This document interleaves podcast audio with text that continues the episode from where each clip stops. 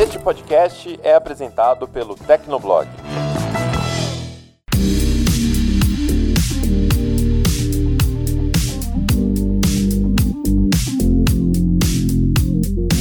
Olá, ouvinte! Seja bem-vindo! Está começando mais um episódio do Tecnocast. Eu sou o Thiago Mobilon. Eu sou o Paulo Riga. E eu sou o Felipe Ventura. Ó, o assunto hoje é sério, hein? Semana passada aconteceu um vazamento de dados enorme que expôs mais de 220 milhões de brasileiros na internet. O Tecnoblog revelou com exclusividade quais informações foram vazadas e tem de tudo ali, desde nome, CPF e endereço até salário status de devedor e se já foi parar na justiça ou não. Então aguenta aí que a gente já explica tudo em detalhes depois da caixa postal.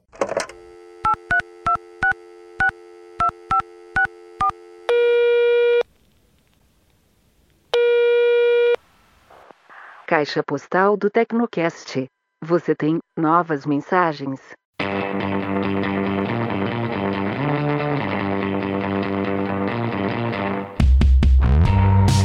Caixa postal do Tecnocast, se você não quiser acompanhar com a gente, pode pular o episódio para 11 minutos e 24 segundos. Então vamos lá, Riga, qual que é a primeira mensagem de hoje aí? Primeira mensagem é do Kaique Alves. Ele é confeiteiro, mora em São Paulo, capital, e mandou um e-mail para tecnocast.tecnoblog.net. Ele disse o seguinte: Gostaria de contribuir com a discussão do Tecnocast 174. Eu costumava usar muito as redes sociais, em especial o Facebook, para acompanhar a vida de amigos e pessoas queridas, visto que eu e minha esposa não moramos na cidade de nossos parentes. Desde as eleições de 2018, porém, tenho notado que minha timeline estava se tornando um tanto quanto tóxica tóxica. Pessoas rompendo laços de amizade de anos, xingamentos distribuídos à torta e à direita, pessoas que eu tinha como referência compartilhando publicações com teor desrespeitoso, para não falar ignorante, e após eu tentar ser a balança entre pessoas discutindo sobre política, tentando argumentar em debates, eu percebi algo curioso. Por ver tantos posts regados a ódio de uma determinada pessoa, eu percebi que os tenros sentimentos que eu tinha dela, por ter participado de minha juventude e me ajudado tanto, estavam se dissipando. Foi então que eu decidi de dar um basta. Desabilitei minha conta do Facebook no começo de dezembro e desde então percebi que, ao contrário do que eu pensava, ele não tá me fazendo nenhuma falta. Após ouvir o episódio, decidi seguir o conselho do Toad e desabilitar também quase todas as notificações. Tenho descoberto um pouco mais de tempo para mim, minha amada esposa e nossa linda filha que eu posso dizer de minha experiência? Recomendo esse afastamento das redes sociais não só pelo tempo, mas pelo respeito que ela aos poucos estava me fazendo perder. Um abraço a todos e um recado aos fabricantes. O Tecnoblog realmente me ajudou a decidir minhas compras da última TV, celular, computador e fone de ouvido. Continue mandando gadgets para eles. Quem quiser anunciar no Tecnocast, inclusive, manda um e-mail para mobilon@tecnoblog.net, a gente conversa aí, ó, um case real. Mas, cara, triste, né, ler um relato desses, porque como a gente acaba rompendo laços realmente, porque na internet a personalidade meio que muda, né? É uma coisa muito passional. Eu tava conversando até com o Taz ontem, né? O, o, o Tássios, pessoal que acompanha o Tecnoblog já sabe, né? Uh, sobre um caso que rolou lá no Twitter. O pessoal tava fazendo uma comparação nada a ver do Obama com a Janaína, deputada lá estadual, né? Que, ah, o Obama era mais relevante, ele era mais carismático e ele queria ouvir das pessoas porque ele segue 600 mil pessoas no Twitter e a Janaína não segue nenhuma pessoa. E assim, opiniões políticas à parte, essa comparação não faz o menor sentido, porque o Obama segue uma galera por causa de bot. Ele só colocou um bot pra seguir uma galera. Ele segue um monte de brasileiro, árabe, sei lá, o Obama segue gente do mundo inteiro, então ele nem tem como ler a timeline dele, né? Ele me e segue. É... Ele é, é então... o cara mais, mais, famoso que me segue. E alguma vez ele já interagiu com você? Deu um like? Fez alguma ah, coisa? Infelizmente não. Vou mandar um tweet para ele para ver se ele responde. Obama me nota. Mas assim, beleza, vocês podem gostar da, dos feitos da pessoa, né? Tudo bem. Mas assim, pô, tem que deixar a paixão de lado, sabe? Eu entendo essa disputa, esses dois lados aí, Obama versus Janaína. Primeiro que não tem nada a ver, né? Um presidente, deputado estadual, né? Não tem nada a ver, a gente perde a razão quando a gente começa a discutir com muita emoção, acaba virando aquela coisa meio fanboy de K-pop ou de futebol, sabe? Aquela coisa Sim. de religião. E é triste porque eu me identifiquei com o Kaique, assim. Tem muita gente também que, por ser muito passional, muito radical, cara, eu dei mute, sabe? Eu sigo, não, não dei um follow para não estragar a amizade, porque realmente eu me importo com aquela pessoa, eu gosto daquela pessoa, mas a pessoa tá tão insuportável, falando tanta groselha, que, cara, você fica mal, sabe? Você para pra ler o que ela tá escrevendo porque você considera a opinião dela, é um amigo, uma pessoa que você gosta, mas de repente a pessoa fala tanta coisa nonsense que te faz mal e você também não quer entrar numa discussão, você não quer brigar, então você, pô, dá mute aí. No offline eu sei que a pessoa é gente boa. E é isso, a gente não vai concordar, né? Cada um tá sendo bombardeado por uma, uma bolha diferente. Acho que é isso que a gente tem que entender também. É, no, no meu Twitter eu fiz um eu fiz um detox, eu parei de seguir um monte de gente, enfim, eu segui, tô seguindo um terço das pessoas que eu já segui. Uh, minha timeline tá muito mais limpa. Uh, Facebook eu mantenho só porque eu preciso, né? Coisa de trabalho. Mas tenho acessado, assim, muito pouco. Então, se alguém anunciar alguma coisa muito importante só no Facebook, eu infelizmente, provavelmente, não ficarei sabendo. Ah, então vamos dar sequência aqui. Próximo e-mail mesmo é do Paulo Carvalho. Ele é administrador de redes, DDD21, o Riga colocou aqui, então carioca, né? é, manda e-mail pro tecnocast.tecnoblog.net. E o Paulo tem um relato bem legal, né? Ele diz o seguinte: sobre a máscara da Razer, uma das coisas que eu gostei e apoio é a transparência na área da boca. Eu sou deficiente auditivo, tenho uma perda considerável na região dos médios, que é justamente onde está a voz humana. E na grande maioria das vezes, meus diálogos presenciais acontecem comigo olhando para a boca do meu interlocutor para fazer a leitura labial. Esse hábito de uso de máscaras quebra as minhas pernas, ele coloca. Então já virei um fã da máscara da Razer, sei que o modelo não é algo novo e que já há máscaras semelhantes. É, só que assim, a máscara da Razer, a teoria, né, porque foi um conceito, seria uma máscara transparente funcional, né, se existisse. Porque essas máscaras transparentes que o pessoal tá colocando não, não protege de nada. É. né? É só um acrílico na cara. Aquilo pode barrar, sei lá, espirro, gotículas maiores, mas ela não tá filtrando nada, né? Então seria uma máscara que realmente filtraria alguma coisa. Mas legal o relato do Paulo, porque deficiência auditiva é interessante porque é não é aparente, né? Então você não sabe só de olhar para ela que ela tem uma deficiência auditiva. Não tem como saber. E talvez por a gente não ver, a gente acha que não existe né? E as máscaras, elas não foram pensadas para isso, obviamente. Então, fica muito claro que, às vezes, as coisas que são pensadas, elas não são pensadas para todo mundo e complica. E aí, quando aparece uma característica que, muito provavelmente, a, a Razer nem pensou, né? Talvez seja até uma questão estética, é. É, ajude uma pessoa né? a se comunicar, que é uma coisa básica, assim. Então, bem interessante o relato do, do Paulo Carvalho. É, é bom pra gente pensar nas próximas pandemias, né? Porque essa aqui acho que não deu nem tempo de pensar no design da máscara. A gente já entrou de cabeça do jeito que dava ali. E o último e-mail é do Lucas Pinheiro. Ele mandou pra o seguinte. Primeiro, ele começa dizendo: Gostaria de confirmar ao Riga que ele acertou as pesquisas. Tenho 22 anos, estudo jornalismo na SPM Rio e moro no Rio de Janeiro, capital. Olha, o Riga mostrando os seus dotes jornalísticos, o Sherlock Holmes do Tecnocast. É, quem, quem, quem ouvir esse Tecnocast até o final vai perceber que nem, nem, precisava, né? Hoje, se você tiver uns Bitcoin aí, você consegue Ih, descobrir verdade. sobre qualquer pessoa. Tá difícil. Ele disse o seguinte: sobre o Tecnocast 176 ISS, eu sou sommelier de telas e curti os avanços do mini LED, principalmente nas Neo QLED da Samsung pelo controle remoto solar. Porém, como eu e a família nos mudamos recentemente, fiz a loucura de comprar uma Q800T 8K. Então, só trocaremos de TV aqui em casa quando o micro LED for realidade, daí a uns bons 10 anos. Sobre o Unpacked de 2021, pretendo trocar um S9 Plus pro S20 Ultra por questão de atualização de software apenas. Porém, considerei a maior novidade os Buds Pro, que para mim, levando em conta a força da Samsung nesse mercado de fones True Wireless, pode popularizar o cancelamento de ruído num preço mais acessível que os fones da Sony ou da Apple. E sobre o carregador, infelizmente, agora é tendência essa remoção de acessórios, porém no caso da Samsung acho coerente pelo fato de ela usar o USB tipo C e carregador turbo desde o S8 ao contrário da Apple, que para ter um carregador decente turbo, só quem comprou um iPhone 11 Pro ou 11 Pro Max. Obrigado pelo excelente trabalho e um abraço. A explicação já tá aí. A, a, a, da Apple é que você consegue continuar carregando e a gente até tentou ajudar aqui no Tecnocast, explicando que, ah, mas beleza, o celular geralmente você carrega durante a noite, se a bateria for boa, você não vai se preocupar tanto assim durante o dia. Mas a análise do Lucas está correta, né? Se a pessoa tem um uso intenso do celular, o usuário do, da Samsung tem a probabilidade maior de já ter o cabo, de já ter o conector ali disponível. A gente nem comentou do Galaxy Buds Pro, né? Que são os novos fones de ouvido True Wireless com cancelamento ativo de ruído, é, porque é, era um lançamento secundário nesse evento. Na estrela, com certeza, era o Galaxy S21 Ultra. E é interessante que ele vê na Samsung uma forma de popularizar esses fones, né? E, na verdade, eu não vejo, né? Eu vejo que a Samsung, ela tem um produto que compete com os AirPods Pro,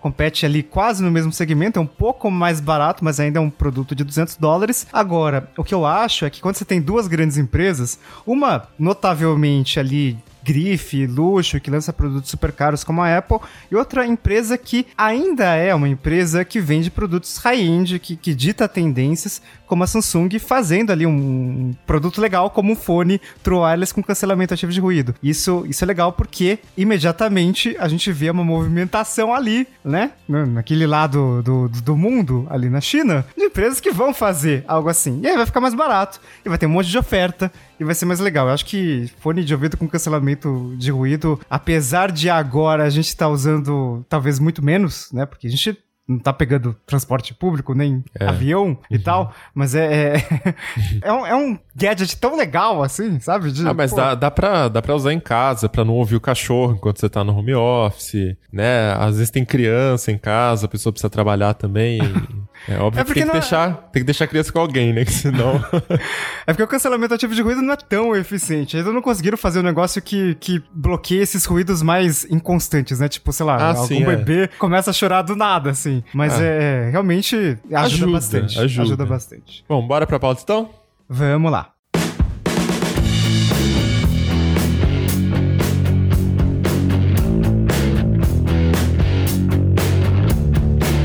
Bom, na última semana a gente revelou numa reportagem exclusiva do Felipe Ventura lá no Tecnoblog, uh, confirmou um vazamento de mais de 220 milhões de brasileiros, né, que envolveu mais de 220 milhões de brasileiros. E esse número gigantesco, os mais atentos perceberam que é um número maior do que a quantidade da população ativa brasileira, né, a viva.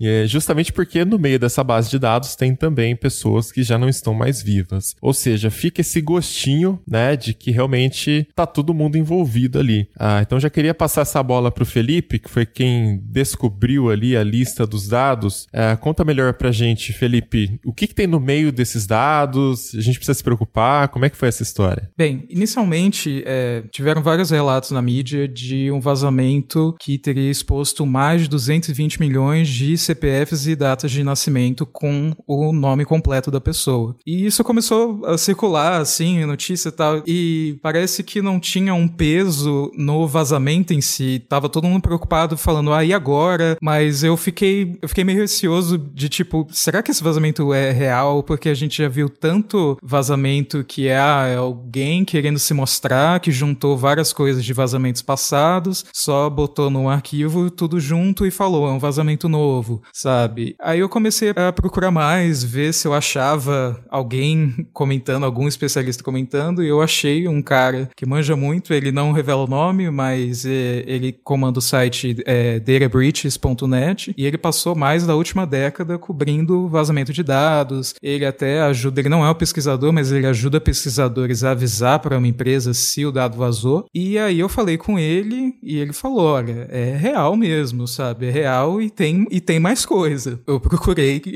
e aí, tipo, caiu assim a pomba. Gente. É, tipo... tipo, não acredito, sabe? Tipo, não só é real, como é, tipo, muito exponencialmente mais detalhado do que eu poderia imaginar, sabe? Então... É pior que não era nem na Deep Web, você não precisou fazer muito esforço para encontrar, né? Então, rumores dizem que começou a circular essa base de dados na Deep Web, mas depois subiu para internet aberta, tanto que o link ainda está disponível no Google, sabe? O Google é... Nossa. Óbvio, a gente não vai passar link para isso, mas é uma base de dados que tá lá meio que aberta assim e de graça, né? Você pode baixar a base do CPF, data de nascimento e nome da pessoa com o CPF, né, de graça. Isso que foi muito chocante, mas aí, OK, esse é um vazamento. Tem o outro vazamento, que é o vazamento super mais detalhado, que tem 37 categorias de dados. Esse já é pago, né? Porque aí já seria complicado, né, jogar isso de graça também. Alguém, com certeza alguém teria interesse em pagar por isso. Mas o hacker precisa dar uma amostra grátis para provar que é real, né? E nessa amostra grátis que tá essa, essa quantidade gigantesca, assim, de categorias de dados, né? Então você tem coisa básica, tipo, ah, seu nome, CPF, gênero, data de nascimento, nome do pai, nome da mãe, estado civil, é, e-mail, telefone, endereço, e aí continua, ah, tem escolaridade, a sua situação empregatícia, salário, renda, porque renda não é salário mais aluguel, recebimento de juros, sua classe social, poder aquisitivo, é, se você recebe Bolsa Família, quanto você recebe, como está a situação benefício e mais outros documentos, tipo RG, CNS, PISPAZEP.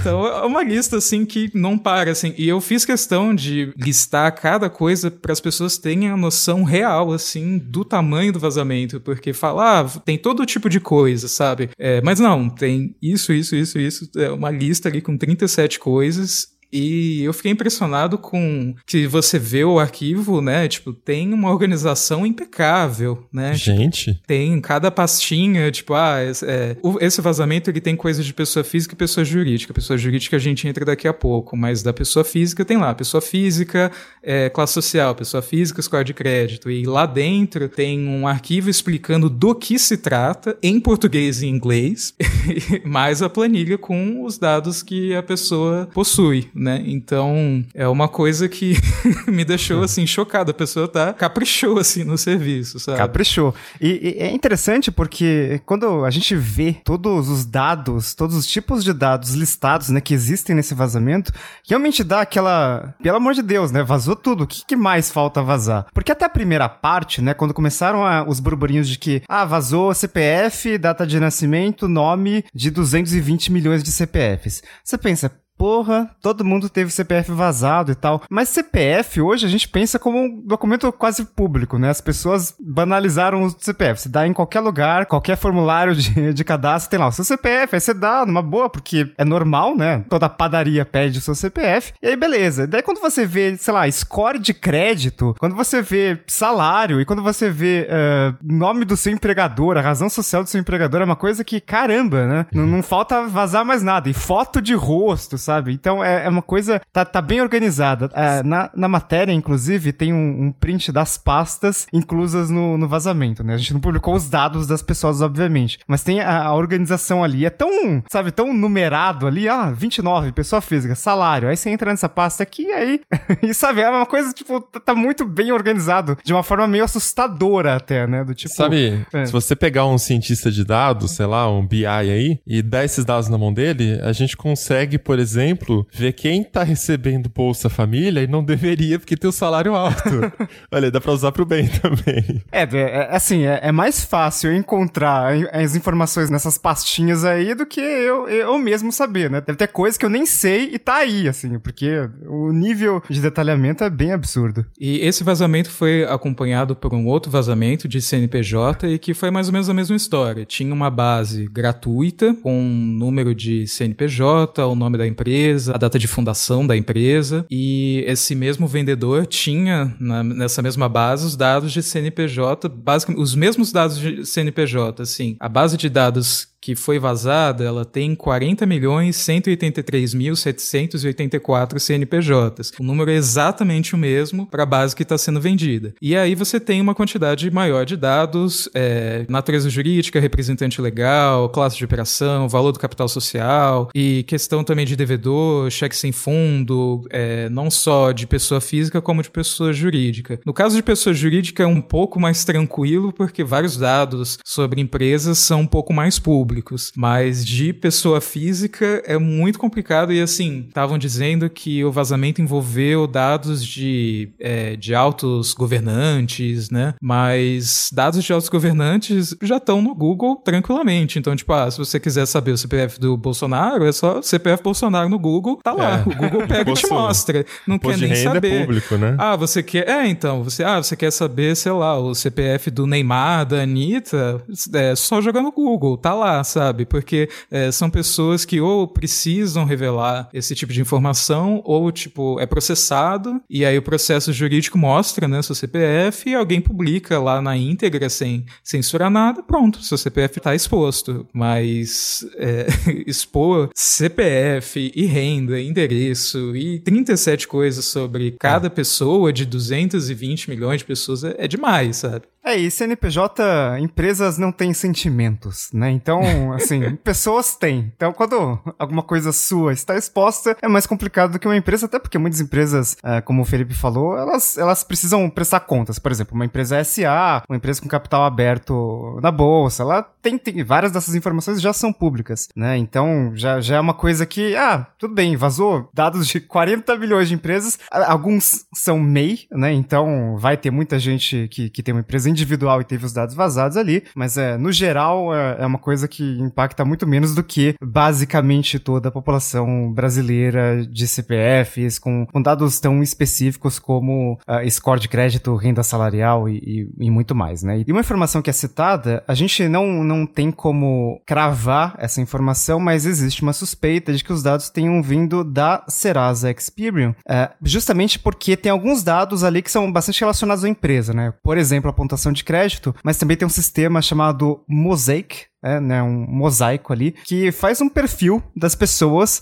e, e, tem dados como, sei lá, se é um jovem da era digital, sei lá, o, o, sistema pode falar isso e ele tá categorizado ali no CPF. Me impressiona primeiro que o sistema tem a capacidade de perfilar tanta gente, né? E, e, segundo que é um, é um, é um vazamento com, com nível de detalhamento e com informações que podem basicamente, sei lá, invalidar muitas da, das coisas que a gente fornece hoje em cadastros, ou meio que é, acaba com a segurança de muitos sistemas, né? Porque é, a gente tem muitos sistemas baseados em confirmação de dados. Ah, você já morou nesta rua? Bom, se tem um sistema que confirma essa informação, e se essa informação já virou pública, então essa informação já não vale mais de nada, porque ela já é do domínio público, né? Então fica uma coisa meio, meio complicada. E agora, como que a gente faz? É, só para deixar claro, a Serasa, desde o começo, é, falou que é, os dados não, não são deles, que não tem correspondência, mesmo tendo várias referências né, ao Serasa Experian. O nome do vazamento, inclusive, é Serasa Experian,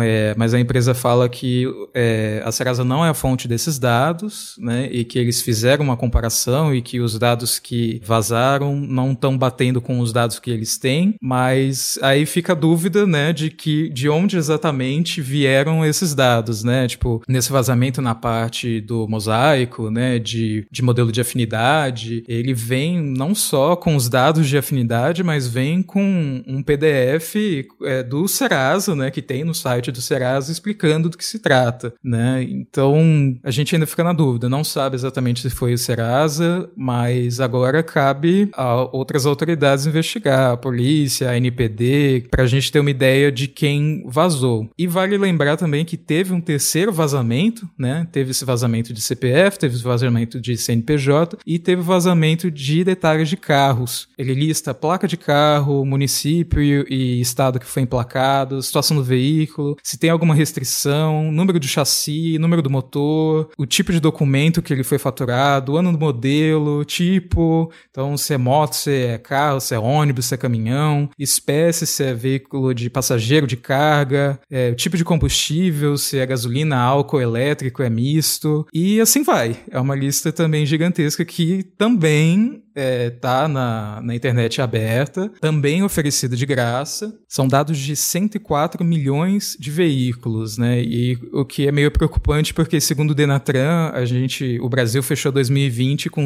quase 108 milhões de veículos registrados. Então, a quantidade é, assim... tá, assim, vazou quase tudo, 98%. É, talvez se você tivesse comprado um carro ontem, provavelmente não tá nesse vazamento. Agora, de resto, é muito provável que esteja, né? O mesmo caso dos CPFs. E, mas independente do que a, as investigações concluírem, né, qual foi a origem do, do vazamento desses dados, esse caso lembra muito a história da Equifax, né? A gente vai comentar um pouco mais sobre isso com o nosso convidado no segundo bloco, mas para quem não lembra, a Equifax é um birô de crédito, é um dos três maiores do mundo, junto com a Experian e a TransUnion. Birô é, adoro essa palavra portuguesada, né? B-I-R-O circunflexo. É uma empresa que detém uma série de dados e se a pessoa paga as contas em dia ou não por exemplo, e ela ganha dinheiro fornecendo dados para outras empresas. Então, um banco, por exemplo, pode consultar essa agência de crédito para decidir quanto de limite vai dar para o seu cartão de crédito. As três grandes é, empresas que fazem isso, elas têm operação no Brasil, né? A Equifax, ela foi incorporada pela Boa Vista, a Experian comprou a Serasa e a TransUnion, ela é menos conhecida, mas ela tem operação no Brasil também. Entre maio e julho de 2017, um grupo de hackers explorou ali uma brecha no servidor da Equifax. A gente até noticiou, foi um, foi um negócio meio bizarro, porque era simplesmente atualizar o software e instalar o maldito patch de segurança. Mas é, tinha essa brecha, não foi corrigida e acabou que 140, mais de 140 milhões de, de americanos tiveram os dados vazados. E tinha lá nome, endereço, data de nascimento, carteira de motorista e o Social Security Number, que seria o equivalente ao nosso CPF. Uh, tem algumas restrições ali de, de uso, nem, nem todo mundo pode tirar o Social Security Number, CPF é uma coisa mais liberada. Mas, de qualquer forma, tinha também 209 mil números de cartões de crédito. Então, assim, não vazou os dados de toda a população americana, mas tinha também dados de cartões de crédito que são dados mais difíceis, né? dados mais sensíveis ainda. A Equifax, ela só comunicou publicamente esse vazamento em setembro de 2017. Então, entre dois e três meses depois que isso aconteceu. Na época, já foi considerado um dos maiores vazamentos da história, né? Principalmente por causa da fonte. E a situação foi piorando. Né? Em outubro daquele ano, descobriram que uma divisão da Equifax tinha vazado dados salariais de funcionários de centenas de milhares de empresas americanas que empregavam metade da população. Então, você pegava a data de nascimento e o Social Security Number de alguma pessoa, você descobria quanto que ela ganhava, basicamente. E as autoridades investigaram, foi piorando o caso, né? Descobriram que o CIO vendeu ações da companhia antes que o caso fosse confirmado. Final, decidiram fechar um acordo. E esse caso tem uma semelhança porque até 2024, né, nesse acordo da, da Equifax, a empresa vai indenizar consumidores nos Estados Unidos que sofreram roubo de identidade por causa dos dados vazados, então até 20 mil dólares de indenização. Ela vai indenizar também o tempo que as pessoas gastaram para mitigar esse roubo de dados que foi causado por eles, né? Então, se alguém usou sua identidade indevidamente, você gastou tempo para comprovar que alguém fez isso e é 25 dólares por hora. E a Equifax, ela fornece um serviço de monitoramento de vazamento de dados lá nos Estados Unidos. Custa 20 dólares por mês, então você bota seu equivalente ao CPF, ele te avisa se houve algum uso indevido, né? Tipo, se, sei lá, se alguém fez dívida no seu nome, se alguém abriu uma conta, pediu um cartão de crédito, enfim, usando seus dados, essas pessoas afetadas, que são muitas, né? Mais de 140 milhões, tem direito a sete anos, até sete anos de uso gratuito dessa ferramenta. Então, é, casos muito, é, tanto se confirmado que foi a Serasa a, a, origem do vazamento, né? A Serasa também oferece um serviço muito parecido. É, inclusive tem vários níveis ali para justamente fazer esse monitoramento de vazamento de dados. Mas aí é falência, né? Porque se tiver que oferecer o serviço de graça para todo mundo do Brasil, deve se manter, né? Ah, mas tem um mercado novo, que é o mercado de bebês, né? Então você tem tem pessoas que estão nascendo agora,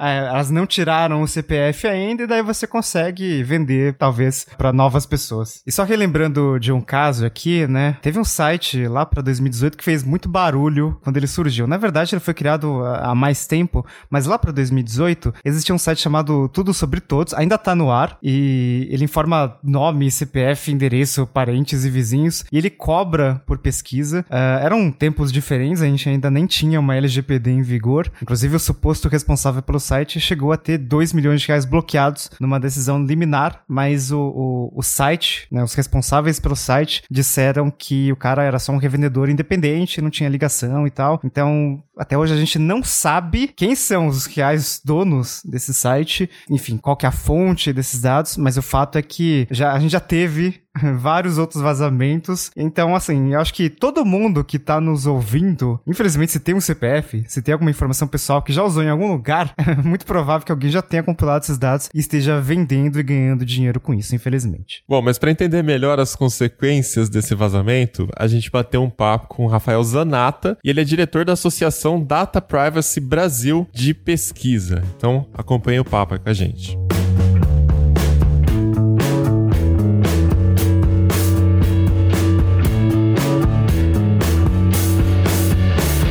Bom, então, Rafael, bem-vindo ao Tecnocast. Obrigado por topar, né, conversar com a gente aqui também. Obrigado, prazer enorme estar aqui. E para começar esse papo, né, eu acho que o que mais chamou atenção nessa história é o tamanho desse vazamento, né? São 200, mais de 220 milhões de pessoas ali e tudo bem, tem pessoas, provavelmente CPF de pessoas mortas no meio também, mas com um número tão grande, é muito provável que a população ativa, a gente que está aí no meio digital também, existe uma probabilidade muito grande de que todo mundo esteja ali no meio desse vazamento também. Então, para começar esse papo, eu queria entender, Rafael, o que, que acontece daqui para frente, né? Porque vazou, tá vazado. Os, os dados estão lá circulando pela internet, muita gente já baixou, mas e agora? O que, que o ser humano comum faz, né? O que, que a gente pode fazer nessa situação? Eu acho que tem algumas etapas que são imediatas, assim, nesse caso. A primeira é uma investigação e uma auditoria por parte da Autoridade Nacional de Dados Pessoais para verificar qual é a origem desses dados e desse pacote completo, que é muito grande, a variedade de dados é enorme e tem muitos dados que são relacionados diretamente à Serasa. E existe uma dúvida sobre o quanto que, qual a proporção de dados que de fato é originária de bases de dados do Serasa. Isso, esse ponto é muito importante, porque a gente vai delimitar hipóteses de explicação se esse, essa base de dados ela foi organizada por outras fontes, como se o hacker estivesse compilando informações puxadas da Receita, é, de outras bases públicas, é, até de outros birôs de crédito, e ele eventualmente tem uma coisa ou outra da Serasa, ou se ele de fato extrai quase que integralmente dados que estavam organizados pela Serasa Experian. Esse ponto é muito importante, porque isso vai delimitar a responsabilidade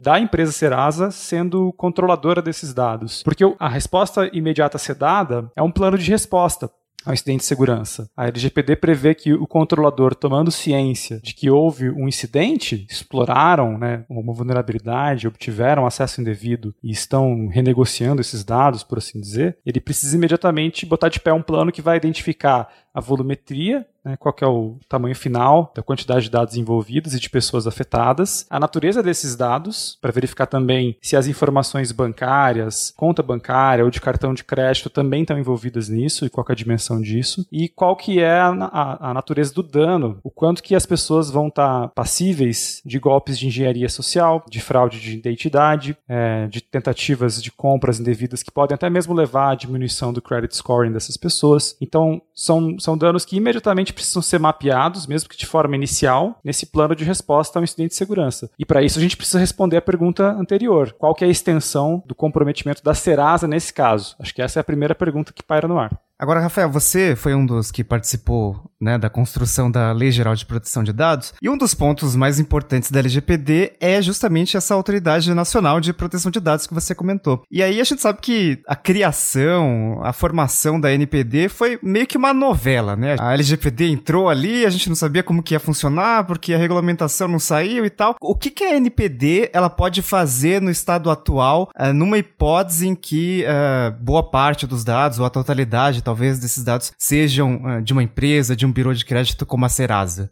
Não foi só uma novela, né? Foi uma novela mexicana bem, melo, bem, melodramática, com muitos capítulos e, e, muitos dramas, né? Vai, não vai, cria ou não cria, quem cria. Depois teve a composição militarizada. Mas enfim, o resumo da ópera é que hoje a NPD ela existe e ela funciona. Ela tem cinco diretores nomeados, ela tem um staff com pelo menos 15 servidores, tem corregedor, tem gente trabalhando já em processo administrativo, né? Tem estrutura. Então ela, em tese, ela está apta a de fato se posicionar enquanto autoridade competente para instaurar essas investigações e para também promover essas auditorias. Inclusive, ela pode fazer auditoria perante a Serasa Experian para averiguar justamente o grau né, de semelhança de bases de dados do incidente com as que a Serasa tem. Inclusive, em outros países, essa autoridade tem poder de polícia. Né? Eu fui aluno de, de, uma professora na Holanda, que era da autoridade holandesa de proteção de dados pessoais. E ela explicou que eles tinham contratado um time bem grande, inclusive com pessoas que eram da Microsoft, outras empresas, cientistas da computação. E eles tinham uma unidade que fazia, tipo, batida, sabe? Eles iam para as empresas fazer auditoria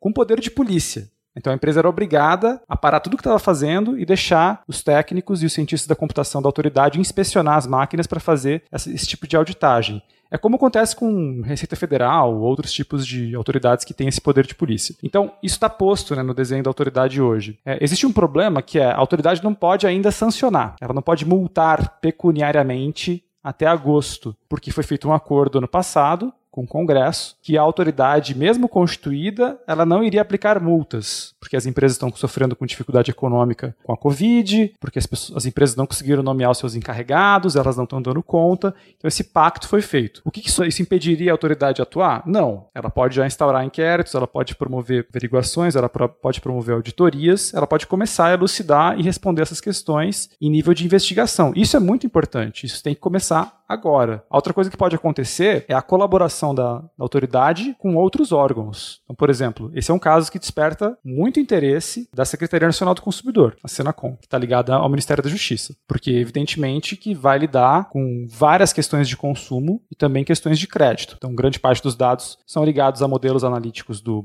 Mosaico e tem informações de credit score envolvido também. Então, a gente pode esperar algum tipo de movimentação da Senacom e do próprio Banco Central. O Banco Central também tem no ano passado uma resolução específica né, sobre incidentes de segurança que envolvem dados do cadastro positivo. Tem regramentos de que o Biro tem que notificar o Banco Central em 72 horas, tem que se comunicar. Então, acho que tem agora uma, um fenômeno muito interessante que é várias autoridades podem se movimentar ao mesmo tempo. Bacen, Senacom, a NPD. Elas vão convergir para um momento de cooperação. Essas investigações podem convergir, elas vão trocar materiais, vão aprofundar o tipo de análise. E aí a gente vai chegar nessa fase do processo administrativo mesmo. A NPD instruindo um processo e eventualmente tendo a Serasa ou uma outra empresa no polo passivo. Né, sendo parte ré, ou seja, tendo que responder a esse processo administrativo. Então você usa a LGPD como base para mover alguma ação, tomar alguma atitude contra a empresa responsável pelo vazamento, nesse caso mesmo não tendo a NPD ainda ativa, seria isso? Sim. Mas a NPD está potencialmente ativa. Ela pode, ela está numa fase muito inicial, mas ela uhum. já tem diretores, staff, regimento. Mas ela não ela, pode processar, né? Ela só não pode aplicar a multa até agosto. Tá. Mas ela pode processar. Ela uhum. pode instaurar o processo. E ela, eu, eu acho que a aposta é que ela irá. É, a questão é se ela vai antes do que a Senacom, porque eu acho que também a Senacom pode se envolver nesse caso. E como eu disse, a gente tem que avaliar também se, se os dados chegam a envolver bases de dados que fariam parte do cadastro positivo, a gente também tem envolvimento do Bacen, do Banco Central do Brasil. Tá, eu acho que essa parte é importante, né? Porque mostra que a LGPD tá aí e, é, assim, acabou de ser aprovado, então vai ser o primeiro grande exemplo aí, né? Cara, é uma coisa sem precedentes também, né? O tamanho desse vazamento. Total. Mas a sensação que eu fico é que, pô, beleza, mesmo que haja uma punição, descubra quem foi a empresa, dá lá uma multa milionária, né? Enfim, os dados dos usuários já foram vazados, né? Fica aquela, aquela sensação uh, de que já está prejudicado e isso não tem como limpar. Né? Por exemplo, o e-mail. Se vaza aí uma base de dados de e-mail, de senha, acesse seu e-mail, troque sua senha. Acesse seu, sua conta lá, troque sua senha. Beleza, problema resolvido. Agora, nesse caso, vazou CPF, dados aí, por exemplo, salário, coisa ligada a imposto de renda, uh, se você é devedor, se tem processo na justiça por causa dessa dívida também, né? Então, uh, não tem como limpar isso. Seu CPF não muda, o número não vai mudar, o RG não vai mudar, a, a sua informação de salário, seu salário pode diminuir, você pode ficar desempregado, o salário pode aumentar também, mas sua classe social já está ali exposta na internet também para criminosos que tiverem interesse. E aí a dúvida que eu fico é, beleza, penalizar essas empresas, você cria aí uma base para o futuro, né? Outras empresas vão começar a tomar mais cuidado, mas 220 milhões de brasileiros vivos ou mortos que já foram prejudicados e por anos agora ainda vão estar aí correndo riscos de levar golpes, e aí? Sente e chora? Não tem. O que, é, que então, ele faz? Mas sabe que surgiu. Esse, esse, caso ele traz um paralelo muito interessante com, com o caso do Equifax de 2017. O Equifax, para quem não conhece, é um dos três maiores birôs de crédito dos Estados Unidos. E em 2017 eles tiveram um caso horroroso de vazamento de dados. Na época era o maior data breach da, da história em termos de impacto, né? Em razão das informações também de cartão de crédito, de National Security Number, que seria o equivalente do CPF, que afetou 145 milhões de pessoas. E eles promoveram oito rodadas de discussão sobre esse caso no Congresso, em diferentes subcomitês. E um dos debates muito interessantes que foi trazido pelo Mark Rotenberg, que é um cara que eu adoro. Ele é o criador da Epic, que é uma ONG sediada em, Washington, que desde 1990 trabalha com privacidade. E o, o Rotenberg fez uma provocação que eu acho muito válida ao Congresso. Ele questionou se, diante desse tipo de vazamento tão grande envolvendo os National Security Numbers, que seria o equivalente do CPF, se esse tipo de informação poderia continuar é, a ser usada pelo comércio, pelo próprio governo. Então, basicamente, o que ele propôs foi: a gente não pode mais usar o National Security Number. É, esse tipo de informação, esse tipo de dado, como dado que é o dado padrão para você avaliar score de crédito, para você avaliar e integrar né, com outras bases de dados, a gente não pode usar mais. Não foi a decisão tomada pelo Congresso, mas eu acho que é um debate super interessante, porque o que ele coloca em discussão é se a gente está num cenário de tantos breaches, tantos vazamentos, né, que corrompem a confiança de que o CPF seria utilizado de forma lista, é, será que não é o caso de repensar até o modo como a gente utiliza o CPF? Entendeu? Ah, entendi. E, então você não tem como limpar o dado, mas você muda a importância do dado, mais ou exato, menos isso. Isso. Falar assim, ó, o comércio não vai mais usar o CPF. Os birôs de crédito não vão mais usar o CPF. Mas o pior é que a, a gente está no momento que o governo acabou de unificar o CPF como documento principal, né? Exato.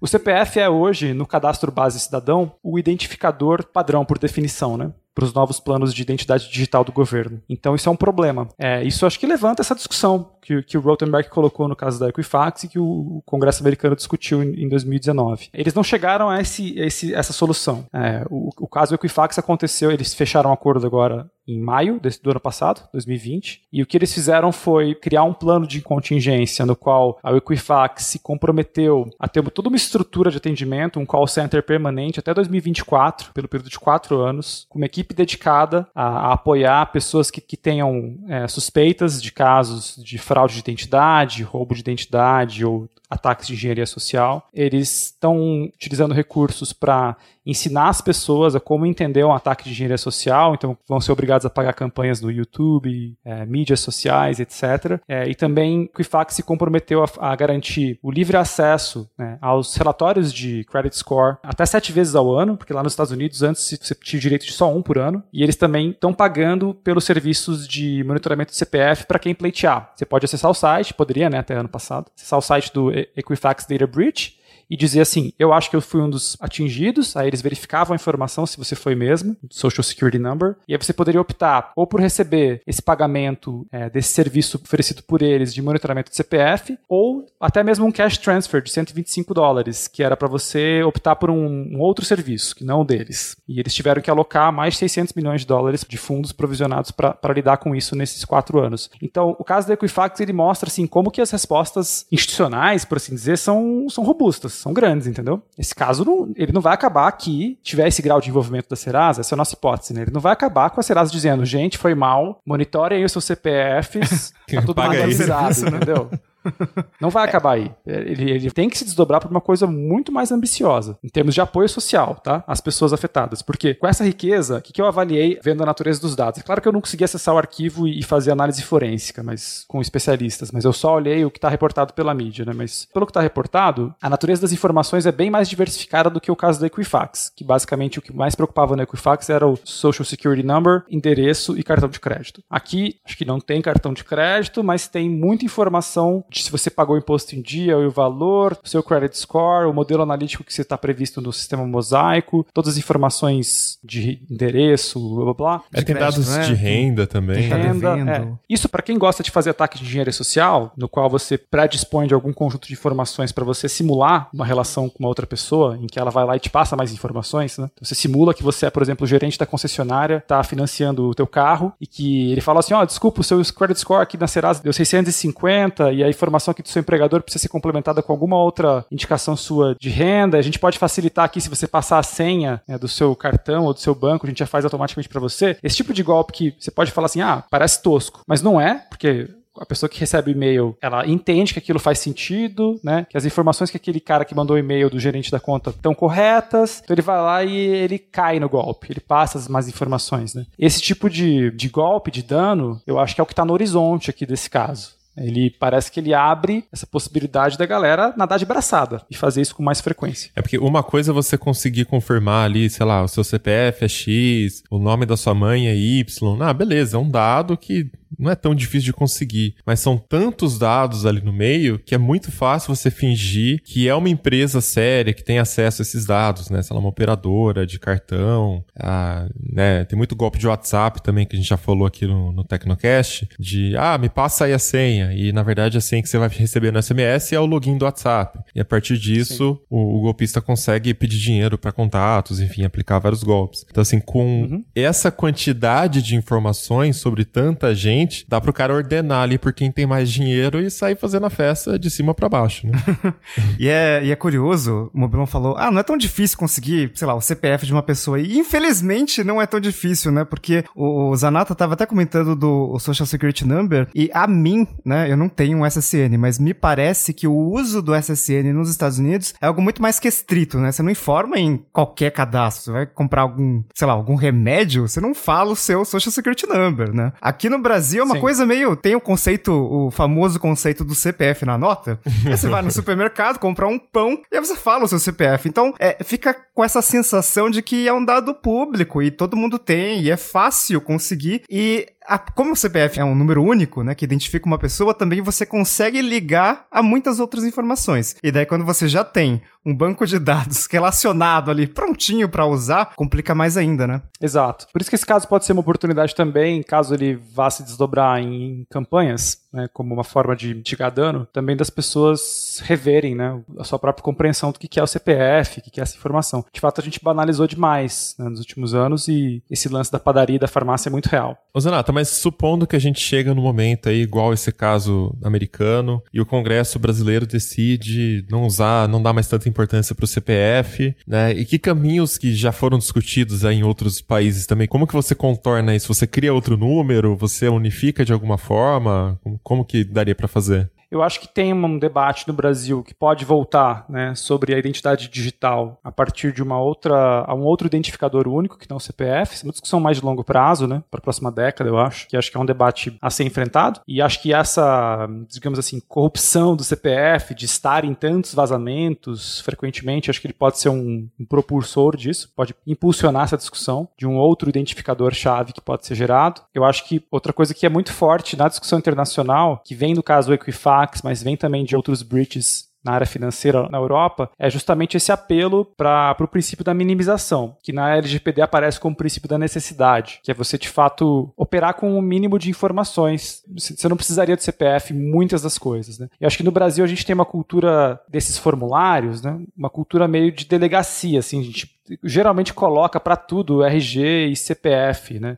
Isso uhum. vem de uma cultura que se construiu sobre as fichas policiais em delegacias, né? Tem estudos de antropologia que mostram isso, né? Como a gente não conseguiu sair dessa ideia, né? Da, da, dos campos de informação que vem dessas fichas de delegacia. E, Como se todo isso mundo no comércio... segurança, né? É, pra... e todo mundo usa isso agora. Então, acho que isso é, um, é, é uma discussão para a próxima década aqui no Brasil. Agora, eu acho que é essa oportunidade de rever né, coisas que nunca se avançou aqui, por exemplo, tentativa do Lula de criação de um identificador digital fracassou, a tentativa do Temer também super lenta. Agora que o Bolsonaro tem a discussão de novo né, sobre voltar aos projetos de Digital ID, e eu acho que tem apoio internacional grande. O Banco Mundial hoje investe a principal agenda de financiamento para países em desenvolvimento hoje. Uma das principais agendas do Banco Mundial é justamente criar sistemas seguros de Digital ID. E, e eu acho que essa é uma agenda importante para esse caso. Eu não sei até quando o CPF vai durar, sinceramente. E é interessante olhar o CPF como produto histórico, né? Porque ele não é que ele existiu sempre, né? Ele foi uma criação do CEPRO na década de 70, né? No finalzinho de 60 com os militares. Pode ser que a gente entenda que a utilidade dele ou ele está muito corrupto a ponto de não ser mais útil, né? Então a gente não, não precisa também naturalizar, como se ele fosse para sempre. Mas aí a gente criaria outro número, e se vazar, a gente cria outro número de novo e fica ah, teria, que, teria que fazer uma integração para garantir a autenticidade das informações reunidas no novo identificador, né? Mas daí fazer uma super escolha de política pública de que esse novo identificador seria o padrão para a população, né? E não é o caso hoje. Hoje você pega o cadastro base cidadão, como eu falei, que é o decreto 10.406, 10.407, são os decretos que organizaram o cadastro base do cidadão, e eles estão estruturados a partir do CPF. Mas me preocupa essa, essa questão da corrupção dos dados e da banalização do uso de algumas informações, porque a partir do momento em que vazou dados de 223 milhões de CPFs ali, se alguém tiver muito mal intencionado, a pessoa pode simplesmente comprar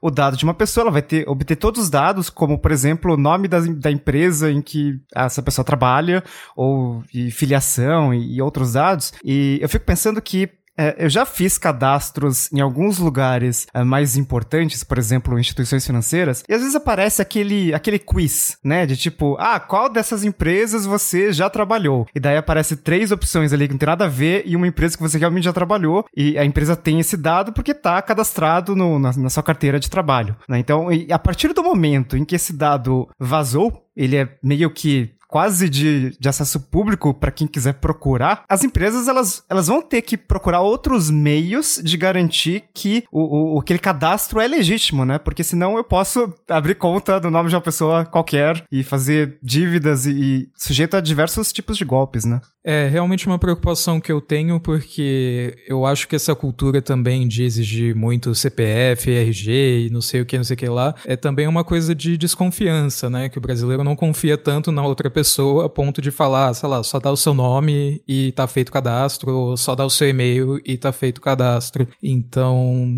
eu acho que tem uma base muito grande, assim, de confiança, é, que sei lá, que todo mundo já confia no CPF sabe que é uma coisa que funciona e que tá ligada só a uma pessoa e que você tem como verificar se é válido ou não, né, com o dígito verificador. Aí eu realmente fico na dúvida como que você substitui isso que parece estar tá funcionando por alguma coisa completamente diferente, digital. Só voltar num, num ponto que estava falando sobre essa, essa desconfiança ou a corruptela dos, desses dados, né, do CPF e outros dados que estão nesse vazamento e o modo como a gente vai operar daqui para frente, né? Coisas como credit scoring ou esses sistemas integrados ao CPF, que é uma discussão que a gente tem que fazer também, que é no Brasil a gente tradicionalmente seguiu esse modelo estadunidense, né, de fazer com que os birôs de crédito pudessem montar sua própria estrutura privada de dados né, que vão compor essa infraestrutura capaz de, de, construir as metodologias de avaliação de risco de crédito e in, integrados ao, ao CPF. Mas quando aconteceu o caso do Equifax,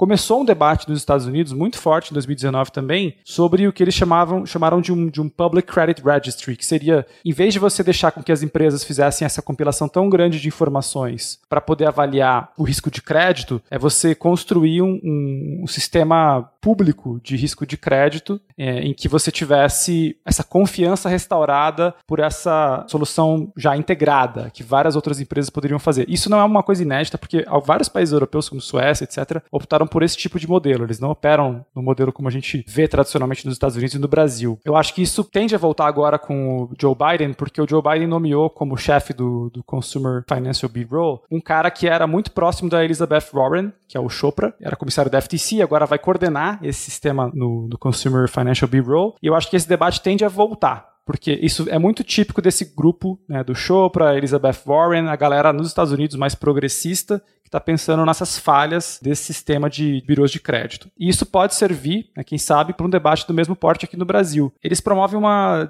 desconfiança muito grande da população nesse sistema, né? nesse sistema de análise de CPF, análise de risco de crédito em cima do CPF. Porque o que pode acontecer nesse caso, que me preocupa bastante, é que também que esses casos de fraude e de engenharia social e de duplicação de compras do cartão de crédito e de informações falsas passadas né, por golpistas, isso também vai prejudicando o próprio sistema de pontuação de crédito que se tornou obrigatório aqui no Brasil, né? Porque as empresas fizeram uma grande jogada com o governo nos últimos anos, né?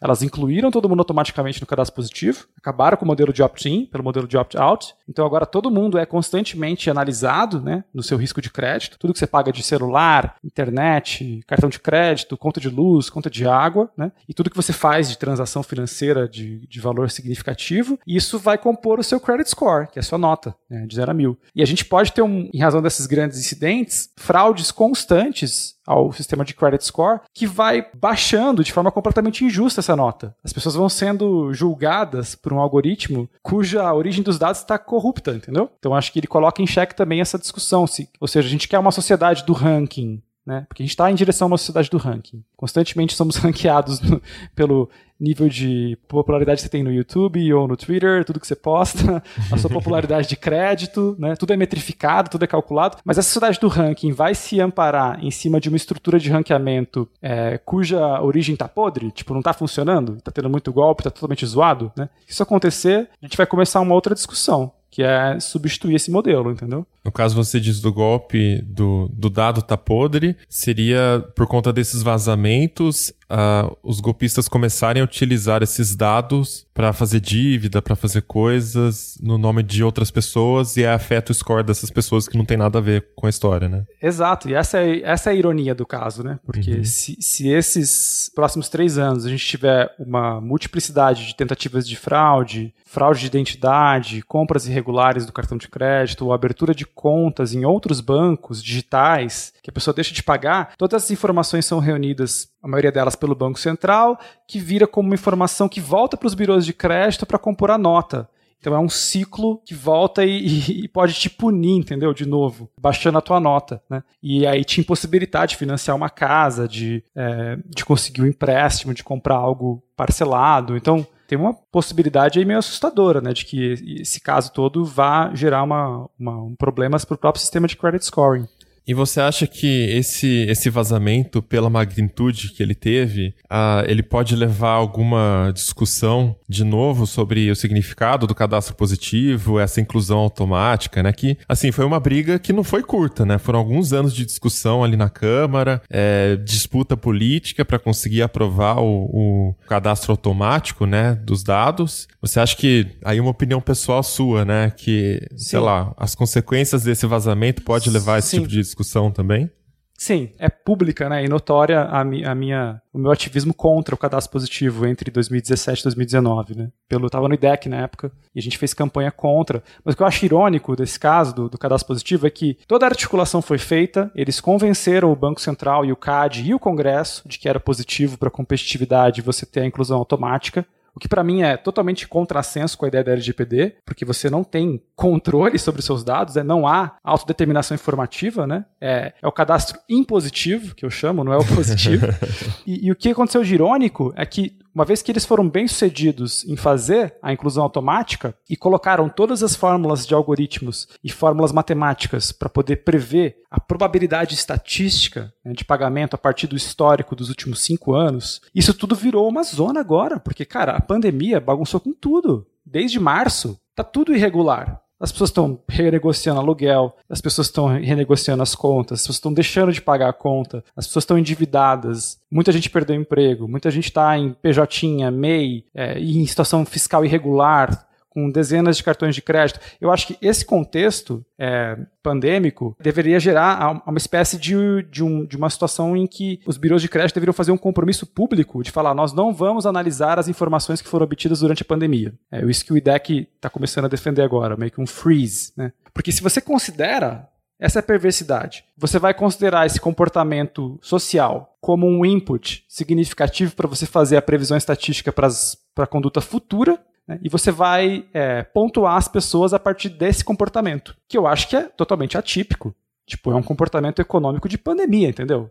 É como escreveu o professor Faria na USP, foi professor. É uma economia de guerra que a gente está vivendo. Não é, não é uma economia normal. É uma economia de guerra sanitária. Então, isso não, não poderia ser considerado como normal para permanentemente pontuar as pessoas, porque o cadastro positivo foi pensado para obter esse conjunto de informações e fazer análises pelo período de 15 anos. Hoje, de acordo com a lei, você pode, diferentemente do Código de Defesa do Consumidor, que você poderia, depois de cinco anos, excluir esses dados, a jogada que eles fizeram no cadastro positivo foi bem pior. Foi dizer, não, a gente vai coletar as informações todas e a gente pode te pontuar por 15 anos a partir desses dados. E eu acho que é, esse caso agora que a gente está vivendo desse incidente, somado a esse contexto de pandemia que eu expliquei, aí que eu acho que a gente consegue é, problematizar, entendeu? E dizer, meu, o que, que vocês vão fazer com isso? Tipo, isso vai dar certo mesmo?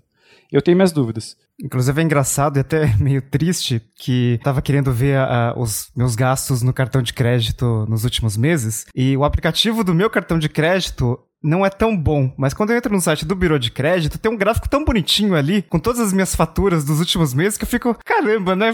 Meus dados estão em todo lugar, né? Tudo, é tudo meio que quem que pode acessar esse negócio, né? E aí, de repente, vaza e tal. Então, é, é mais bonito acessar pelo site do, do Bureau de Crédito uh, o gráfico de gastos dos últimos meses do meu cartão. Tem desde janeiro de 2020 aqui. Tá é, subindo, meu, infelizmente. O, meu, o aplicativo do meu cartão de crédito também é muito ruim.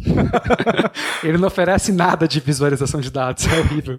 Mas eu acho que isso tem uma, eu acho que tem uma, vai ter uma conversa agora sobre o quanto que esse caso afeta o setor financeiro como um todo, que é, que é um pouco preocupante, porque de fato a lógica do cadastro positivo e a lógica como o Bacen vem pensando a questões dos dados financeiros é uma, é uma política de permitir a, a interoperabilidade desses dados, né? em que você inclusive possa fazer arranjos de dados compartilhados, de dados abertos, né? Inclusive toda a proposta agora sendo pensada pelo Banco Central para se regular as fintechs e para garantir essa transferência de dados entre o setor financeiro e as fintechs é justamente garantir esse sistema de open banking. Eu acho que isso é super importante. Eu sou super defensor do open banking e eu acho que a gente tem plenas condições no Brasil de ser um dos países de liderança, porque a gente tem um sistema financeiro que há muito tempo já é adepto à alta tecnologia, né? apesar do número grande de fraudes, mas o Brasil, em comparação com outros países, como Itália, por exemplo, ele dá, ele dá pau. Os nossos bancos são muito mais informatizados e muito mais ligados à tecnologia que os bancos italianos. É, e eu acho que a gente tem uma, uma tradição de pensar a tecnologia no setor financeiro bem bacana. E eu acho que esses casos de incidentes, eles precisam ser considerados não só como uma preocupação do, do, da Serasa, por exemplo, mas uma preocupação do setor como um todo. Né? Ela, poderia, ela pode ser endereçada pelas Associações Nacionais de Biro de Crédito, a NBC, pela FEBRABAN, como um caso importante de colaboração e cooperação, justamente para não minar a confiança, entendeu? Porque se minar a confiança da população em cima desses dados, dessa interoperabilidade, todo mundo sai prejudicado. Acho que não é isso que o setor financeiro quer. Acho que eles querem justamente garantir, olha, tenha confiança, a gente está cuidando bem dos seus dados e está circulando esses dados para permitir que novos serviços sejam oferecidos, para permitir mais competitividade, etc. E eu tenho uma dúvida, assim, a gente está comparando bastante esse caso com o caso da, da Equifax nos Estados Unidos, e a Equifax já tem, ela já é uma empresa, já é um bureau de crédito, ela já tem toda a, toda a estrutura para oferecer isso que ela foi condenada a oferecer, né, de serviço de graça, de monitoramento. E se o vazamento não foi de um bureau de crédito, se não foi, sei lá, a Serasa ou a Boa Vista, mas foi um correspondente, um fornecedor, se foi alguma empresa assim assim, que trabalha com o bureau de crédito, mas não é o bureau de crédito. É, isso me lembra um caso uh, de 2019 que um banco expôs 250 gigabytes de dados dos clientes. Na verdade, o vazamento envolvia dados é, de clientes, especialmente desse banco, mas o banco diz que não vazou e provavelmente quem vazou foi um correspondente bancário, porque tinha esses dados, né, e não não tomou conta. Então, e se fosse esse caso, né? E se não fosse um caso tão comparável com a Equifax, e se foi uma empresa menor que simplesmente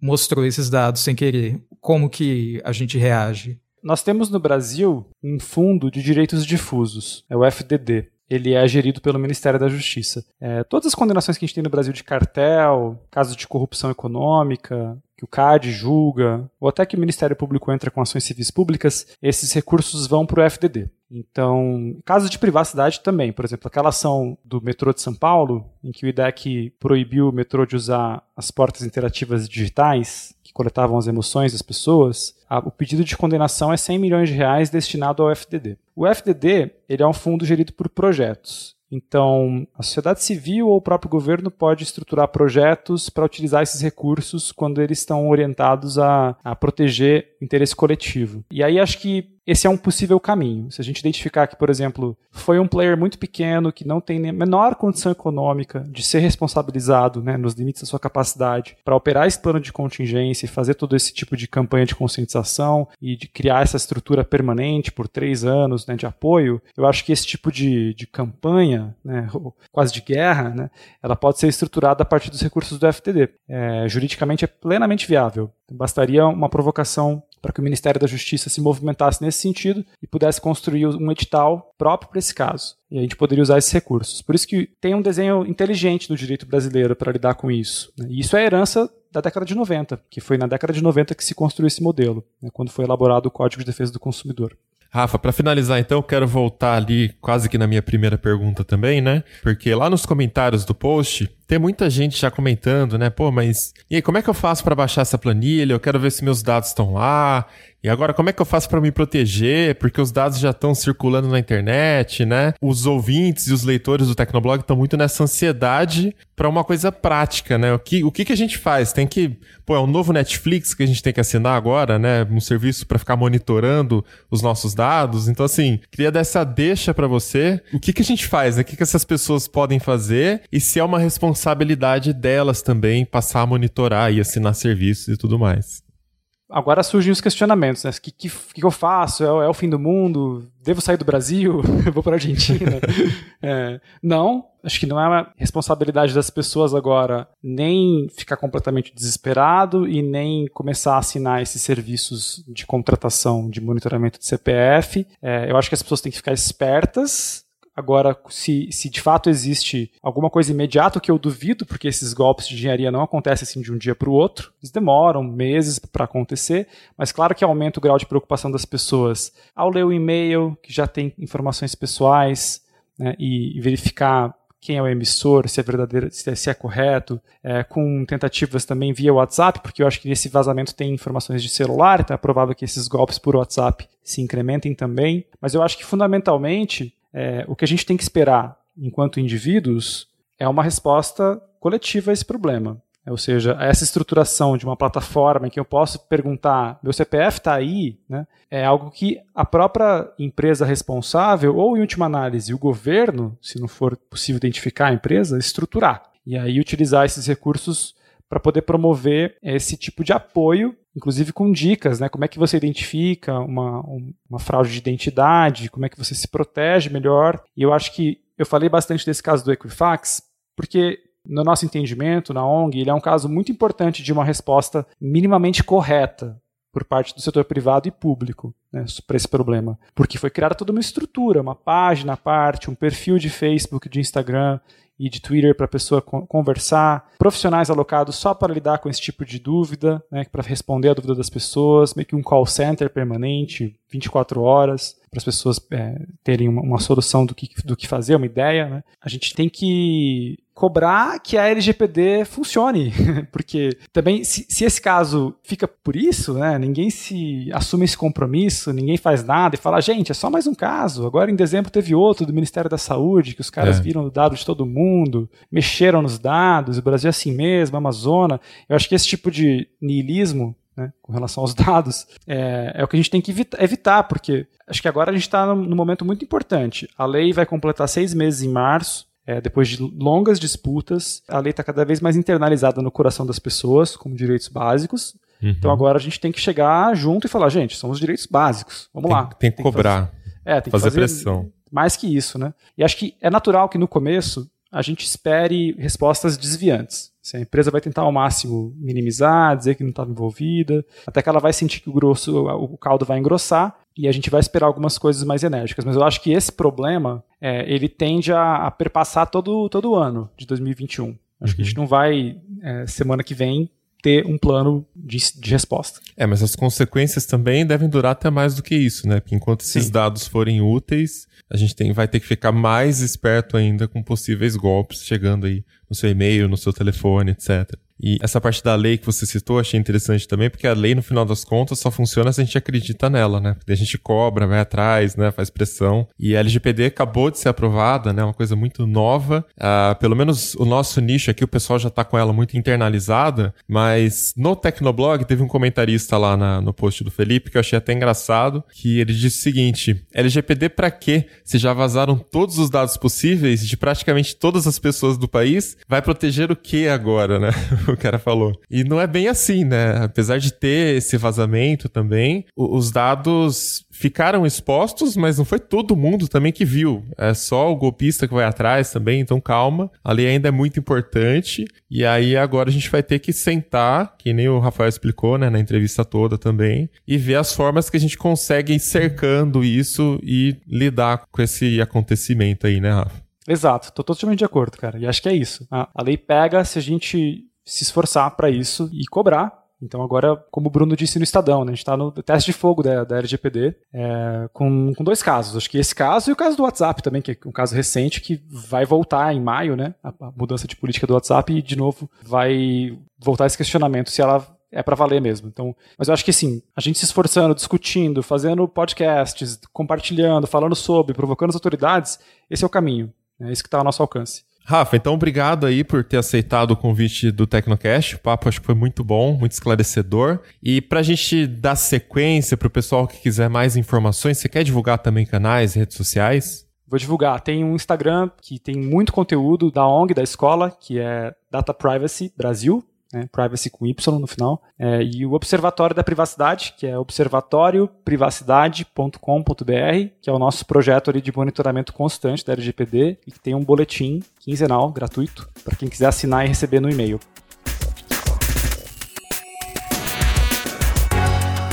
Então é isso, vamos chegando ao final de mais um episódio do Tecnocast. E aí, o que você achou desse vazamento? Quem foi você no vazamento? Você ficou desesperado tentando baixar o arquivo? Ou você foi o cara que sentou e falou assim: puta, fodeu, vou ficar aqui de boa porque não tem o que fazer? Manda pra gente seus comentários na comunidade.tecnoblog.net ou também pelo Twitter, é só marcar o arroba Tecnocast, hashtag Tecnocast. Se quiser continuar o papo com a gente em todas as redes, eu sou arroba Mobilon. Arroba Paulo Riga. Arroba Ventura Felipe. Esse episódio vai ficando por aqui e voltamos com outro semana que vem. Até lá! Tchau. Falou!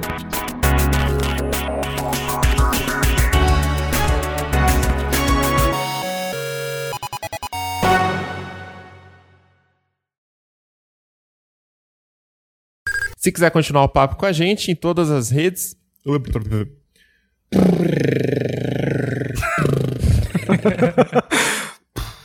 minha, minha língua tá presa. Se quiser continuar. Se quiser continuar o papo com a gente. Oh, meu Deus, parece piorou. Arroba Bobilon. Tá ruim, tá bom. Agora mas piorou. Se quiser, se, se quiser continuar o papo com a gente em todas as redes, eu sou arroba mobilon.